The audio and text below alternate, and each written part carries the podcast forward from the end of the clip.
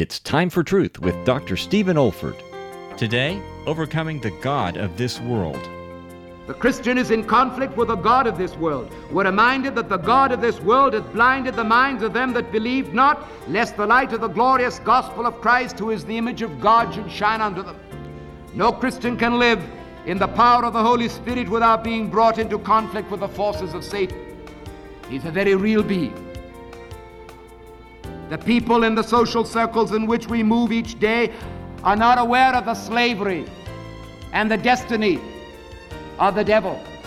But they're nonetheless being carried along by the devil at his will. Why? Because the Bible says that the prince of the power of the air worketh now in the children of disobedience. And across this land, Satanism is rising. Churches are being built to his name. He's being worshiped.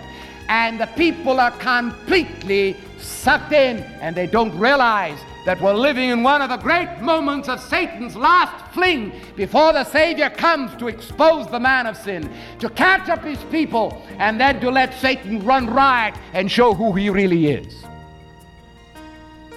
We're in a confrontation. This is David Olford.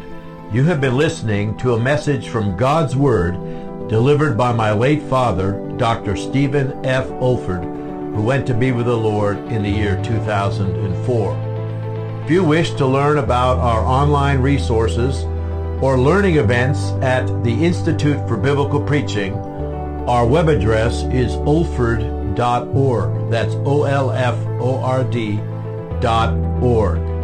You also may want to benefit from our online video training on expository preaching, which can also be found on our website. Thank you so much for listening.